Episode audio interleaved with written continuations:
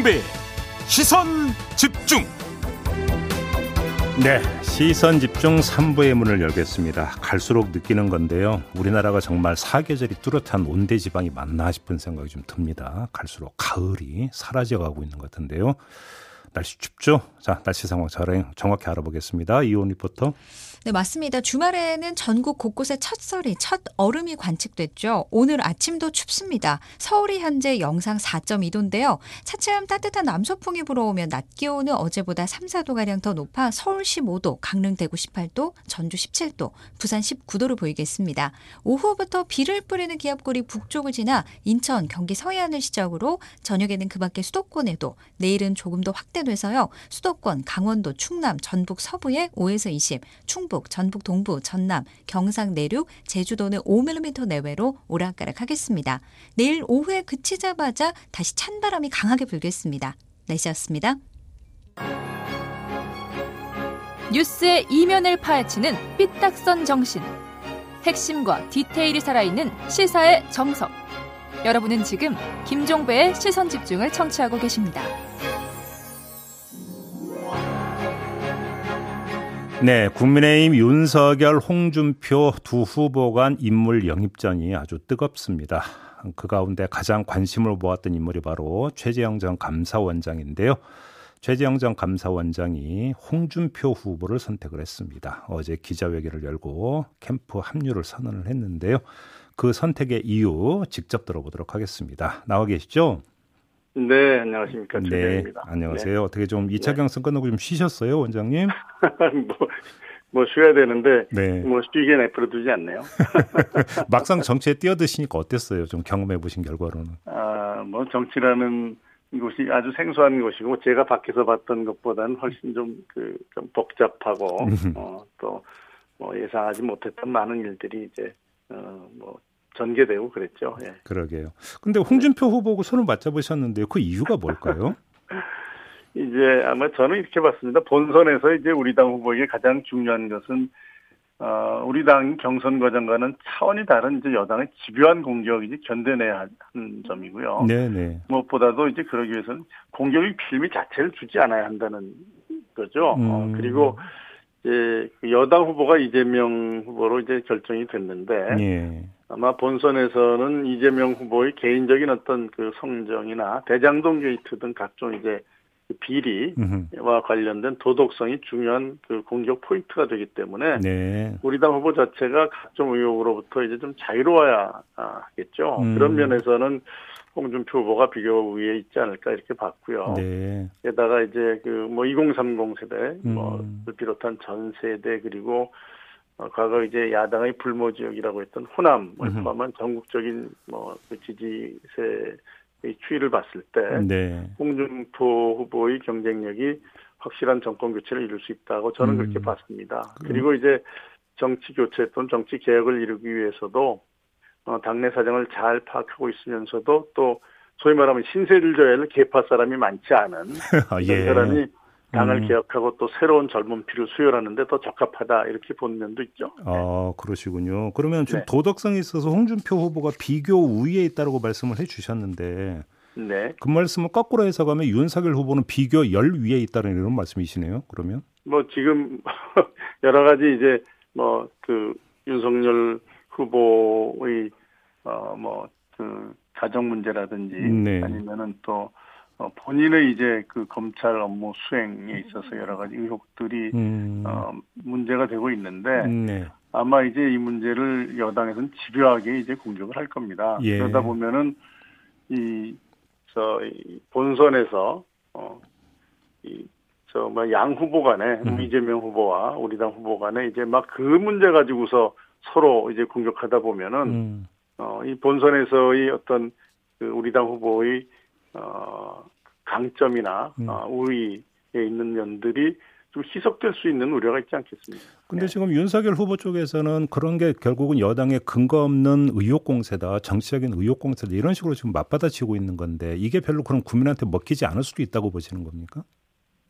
이제 뭐 과거에 이제 그 우리 정치의 그 역사를 보면은 네.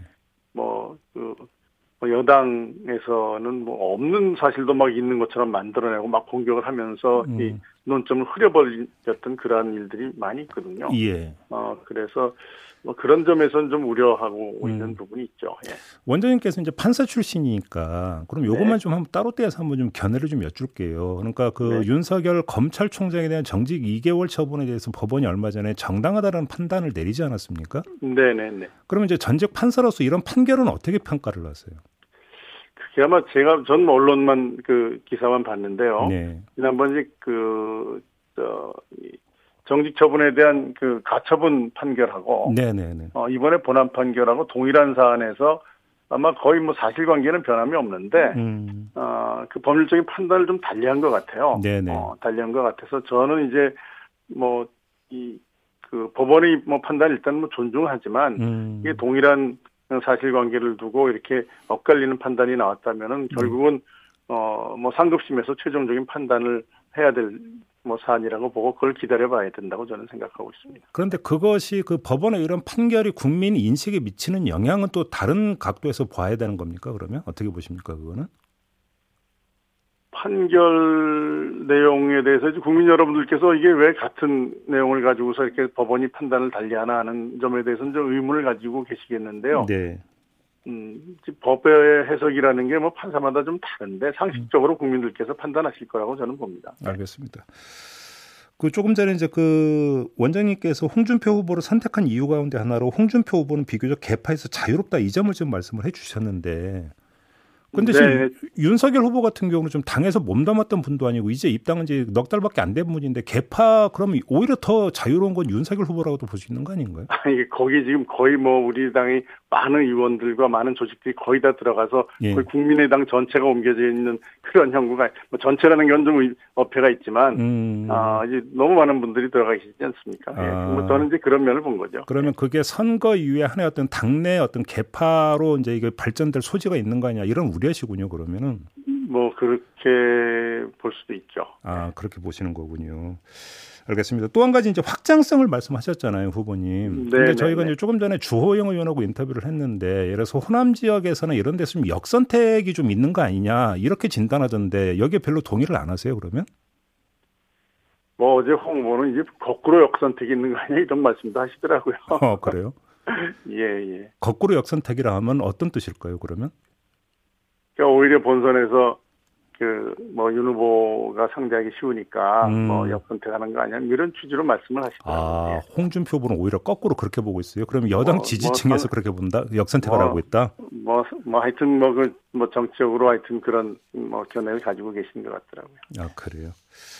그러면 지금 일각에서는 홍준표 후보, 예를 들어서 2030 세대 이런 데서 홍준표 후보의 지지율이 좀 상대적으로 높은데 거기 좀 일시적인 거품만이야 이런 분석도 있는데 그러니까 원장님께서는 그렇게는 보지를 않으시는 거네요, 그러면? 저는 이제 전체적으로 이제 봤을 때 네. 윤 후보는 아마 처음 출발할 때보다는 지지율이 다소 좀 하락하는 추세가 음, 음. 아닌가 이렇게 분석을 하고 있고요. 예, 홍 후보는 이제 처음 출발할 때보다는 이제 좀 지지율이 많이 상승하는 추세죠. 음, 그거는 아마 뭐 국민들께서 네. 윤 후보가 보여주기를 기대했던 새로운 정치의 모습이 잘 보이지 않는다. 아, 뭐 이런 면에서 좀 실망하는 뭐 면이 있지 않나 이렇게 음. 생각을 하고요. 네, 네. 아마 뭐, 뭐 저도 이제 정치를 뭐 처음 이제 시작했던 사람이지만은 음흠. 처음 정치를 한다고 해서 그 사람의 정치가 바로 새로운 정치는 아니지 않습니까? 아, 아, 그래서 이제 예. 정치 신인에게서 네. 어, 국민이 기대하는 새로운 정치의 모습을 이제 찾기 어렵다라고 음. 이제 국민들께서 뭐 좀 보시는 음흠. 어, 그런 부분도 아마 뭐 있다고 저는 보여집니다. 알겠습니다. 원장님, 요 질문 좀 하나 드릴게요. 조금 전에 이제 주호영 의원- 의원하고 인터뷰를 할 때 주호영 네. 의원께서는 이제 후보 간에 좀 섭섭한 일들이 있었던 것도 아니냐 이런 취지의 이제 답변을 주시는데 혹시 뭐 그런 일이 좀 있었습니까? 네. 아니요, 뭐 섭섭한 일이라면 뭐 저하고요. 네네네.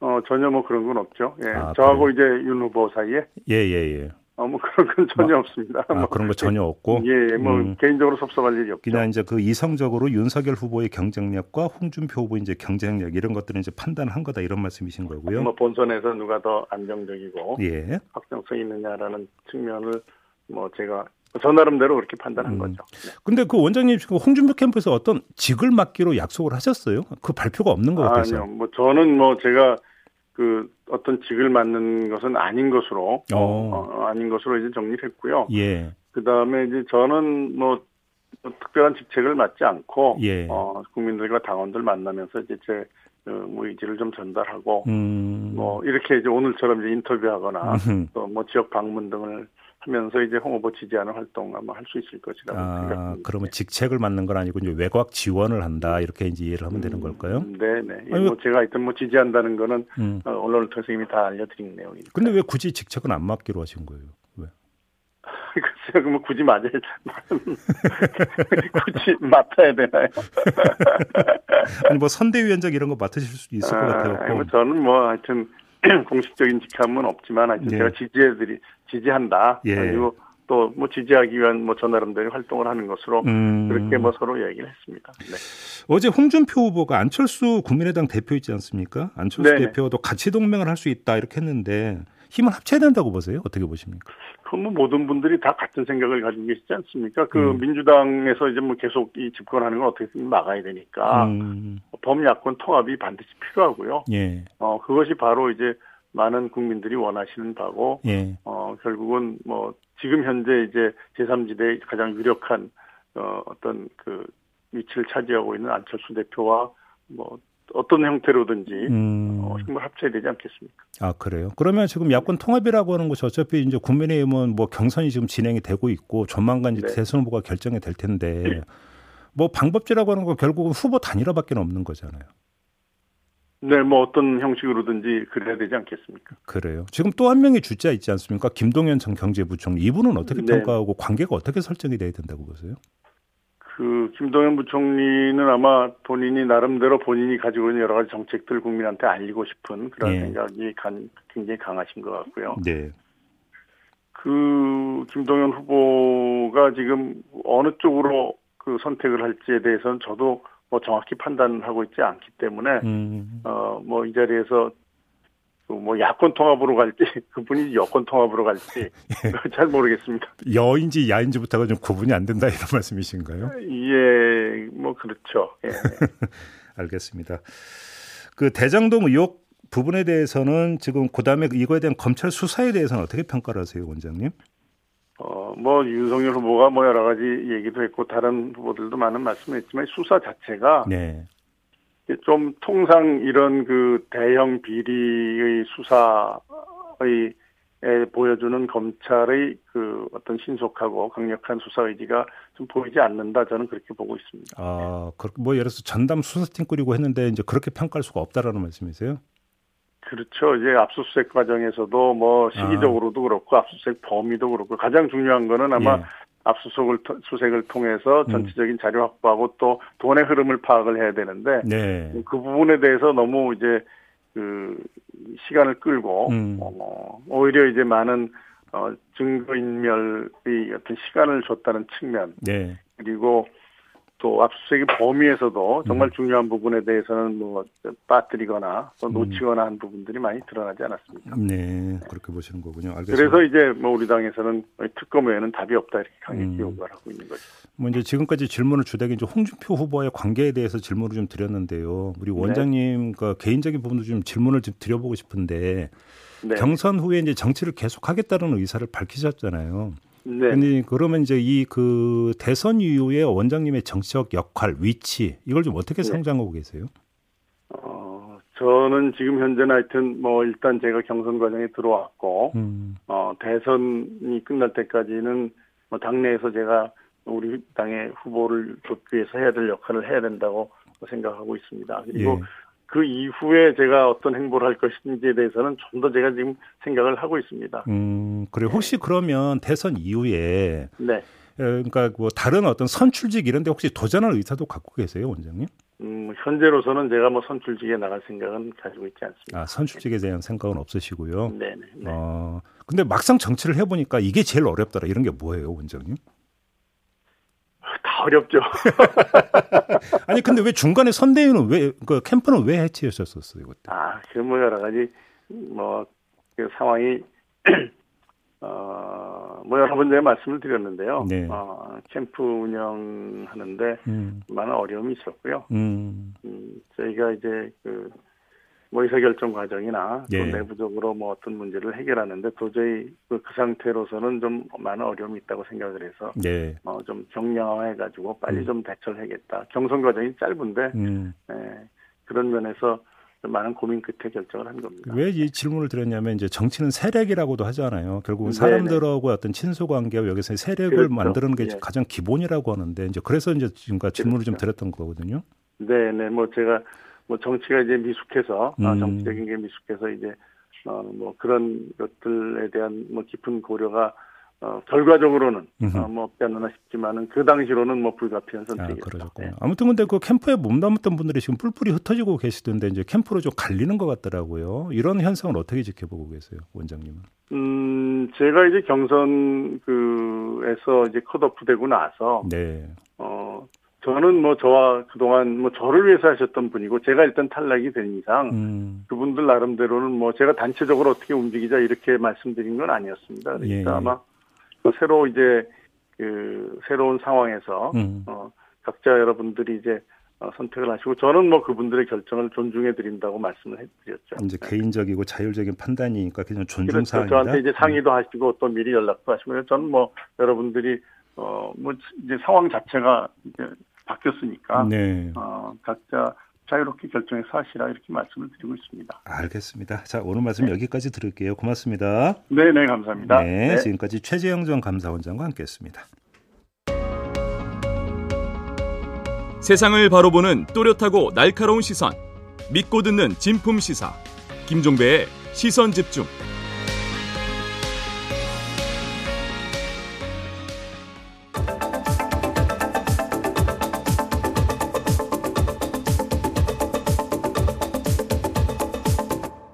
네, 피컨 뉴스 진행하겠습니다. 헬마우스 임경빈 작가 모셨습니다. 어서 오세요. 안녕하세요. 오늘 어떤 이야기인가요? 주말 동안에 인터넷 커뮤니티에서는 한 현직 검사장에 대한 청와대 국민청원 글이 화제가 됐습니다. 네. 이두봉 인천지검장인데 음. 어, 파면을 하고 구속하라 이런 청원인데요. 오호. 16일 토요일에 처음 청원이 올라오고 이틀 만에 2만여 명이 동의했을 정도로 굉장히 큰 관심을 모았습니다. 예. 뭐 일반 시민들 입장에서는 사실 일선 검사장 이름을 직접 들어볼 일도 별로 없는데 그러게요. 굉장히 좀 이례적인 상황입니다. 아, 무슨 일 때문에 이러는 거예요? 이게 지난 14일에 음. 어, 대법원 판결이 하나 나왔는데요. 네. 검찰이 공소권을 남용해서 간첩 조작 사건의 피해자였던 유우성 씨를 무리하게 기소를 했다. 음. 네. 어떤 의도를 갖고 한 일종의 보복 기소를 판단해가지고 아, 법원이 검찰의 공소 자체를 최종 기각을 해버렸죠. 네, 네, 네. 그러니까 이제 기소 자체가 무효화가 된 건데 예. 어, 대법원이 검찰의 공소권 남용을 인정한 첫 번째 사례라고 합니다. 음. 이게 거슬러 올라가면 벌써 7년 전이 2014년이 되는데요. 국정원과 검찰이 증거 조작을 해서 어, 그런 사실이 드러나면서 네. 유우성 씨가 2심까지 무죄를 받고 음. 어, 조작에 관여했던 검사들이 징계를 받았습니다. 네. 그러니까 검찰이 과거 서류 캐비닛에서 이제 사건 하나가 다시 꺼내왔는데 어. 유우성 씨가 북한으로 달러를 송금하는 일에 가담했다는 혐의입니다. 음. 그런데 이미 2010년에 검찰이 기소 유예를 판단했던 사안입니다. 뭐 대학생이고 초범이었고 어, 범행의 가담 정도가 미미하고 깊이 뉘우치고 있다. 예. 이렇게 해가지고 기소를 안 했었는데 음. 특별히 그 뒤로 뭐 다른 범죄나 증거가 추가된 것도 아닌데 이거를 다시 꺼내 와 가지고 기소를 한 겁니다. 자기들이 기소유예 처분했던 사건을 가지고 다시 기소를 했다. 그렇습니다. 오, 그럼 이게 이제 보복 아니냐 이런 건가요? 네, 이런 판단이 이제 법원을 통해서 확인이 된 건데 예. 근데 그 이거하고 이두봉 검사장과 무슨 상관이 있는 건데? 무슨 관계가 있는 건지는 그 당시에 유우성 씨의 변호인이기도 했던 음. 김용민 민주당 의원이 국정감사에서 지적한 내용 직접 한번 들어보시죠. 네. 이 사건 안동환 검사의 단독으로 처리한 건가요? 아니면 당시 부장이었기 때문에 지휘를 했나요? 제가 당연히 지휘했습니다. 지휘했죠. 대검에도 보고하고 진행된 사건이었죠.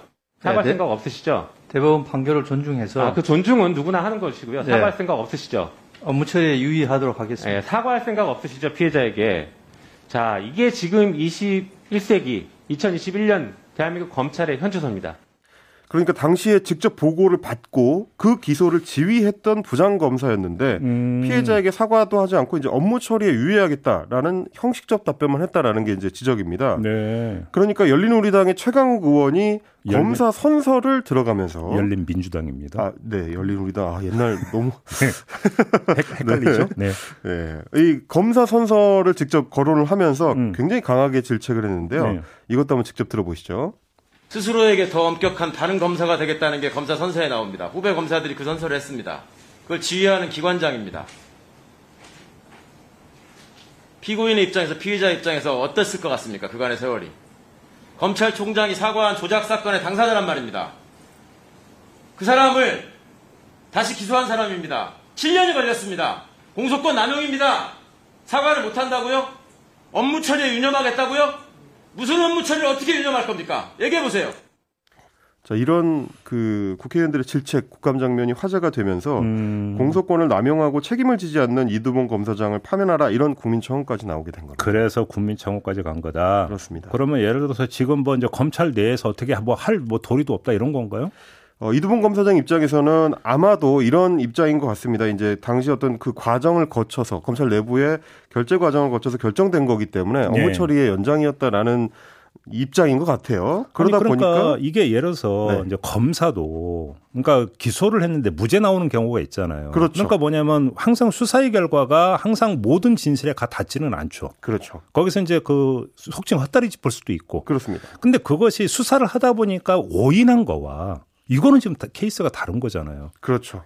그러니까 이게 뭐 범죄 증거 능력 이런 거에 오인해서 기소를 했는데 무죄가 나왔다라고 한다면 아 하다 보면 그럴 수도 있겠다라고 이해를 하더라도 네. 이게 하니까 보복성으로 옛날 사건을 자기들이 기소유했던 걸 꺼내 와가지고 다시 기소를 한다? 이거는 누가 보더라도 의도적인 거잖아요. 그렇습니다. 심지어 이거를 이제 대법원에서 최종 판결이 나온 거기 때문에 네. 이건 보복 기소다라는 게 제, 대법원의 판결로 확정이 된 내용인데 이걸 앞으로는 유념하겠습니다라는 걸로 충분히 이제 커버가 될지는 잘 모르겠고요. 이게 이제 그러니까 뭐 지금 목소리에 등장하는 최강욱 의원이나 김용민 의원 같은 이거는 뭐 전형적인 공소권 오남용 아니냐 오남용이죠. 이거잖아요. 네, 이것이 이제 범죄냐 여부일 건데 음. 실제로 어떻게 처리될 수 있을지는 이번이 첫 사례라서 아직은 좀 미지수긴 하지만 네. 오죽했으면 온라인에서는 그래서 일본 사례까지 찾아와서 이제 고민을 이어가고 있습니다. 일본 사례라면 뭐예요? 어 이제 오사카 법정에서 이제 판결이 나왔던 내용인데 조호군 호균 변호사가 이제 자신의 SNS에 올린 글입니다. 네. 검찰의 공소권 남용이 직무 범죄로 인정이 돼서 음. 일본에서 유죄 판결을 받았던 사례가 있다. 아 직무 범죄. 그렇습니다. 음. 직무상의 범죄가 될수 있다. 그러니까 네. 우리도 어, 검사 탄핵이나 형사 처벌이나 해임 등의 어떤 징계가 필요한 거 아니냐 이런 내용을 지금 거론을 한 거고요. 네. 실제로 그래서 유우성 씨하고 변호인단 같은 경우는 공소권을 남용한 그 시- 해당 실무 검사하고 지휘 라인을 공소처에 지금 고소를 한 상태입니다. 아, 예. 뭐 아시다시피 유명하지만 검찰 수장이었던 윤석열 전 총장은 수사권 갖고 보복하면 그게 깡패직 검사입니까?라고 했었던 적이 있는데 네, 네, 네, 네. 어, 실제 이번에 보복 기소가 드러났습니다. 그러니까 음, 음. 검찰은 이제 자신들이 깡패인지 검사인지 음. 제대로 답변을 내놔야 할 때가 된 거죠. 그래서 사실은 이제 그 몇 년 전에 검찰 개혁이 엄청난 이제 그 화두일 때 사실은 이 이야기가 잠깐 나온 적이 있어요. 네. 공, 거, 검찰권을 남용한 경우에는 이거를 어떤 법으로 제재하고 처벌하는 이런 어떤 지금 제도화가 필요한 거 아니냐는 목소리가 나온 적이 있었는데 그렇습니다. 그냥 목소리만 잠깐 나오고 그냥 들어가 버렸는데 이, 이 이야기가 이제 다시 나오고 있는 거라고도 볼 수 있는 거겠죠. 사실 확인이 된 거니까요. 그렇죠. 이거는 이제 분명히 검찰권을 행사하는 과정에서 나온 오류가 아니라 아예 의도적으로 검찰권을 남용한 케이스이기 때문에 다르게 봐야 된다. 이런 주장인 겁니다. 알겠습니다. 이렇게 좀 정리를 하죠. 헬마우스 임경빈 작가와 함께했습니다. 고맙습니다. 감사합니다. 네, 날이 많이 춥습니다. 우리 애청자 여러분 옷 따뜻하게 챙겨 입으시기 바라고요. 저는 본방 이렇게 마무리하고 유튜브에서 어, 연장 방송으로 이어가겠습니다. 고맙습니다.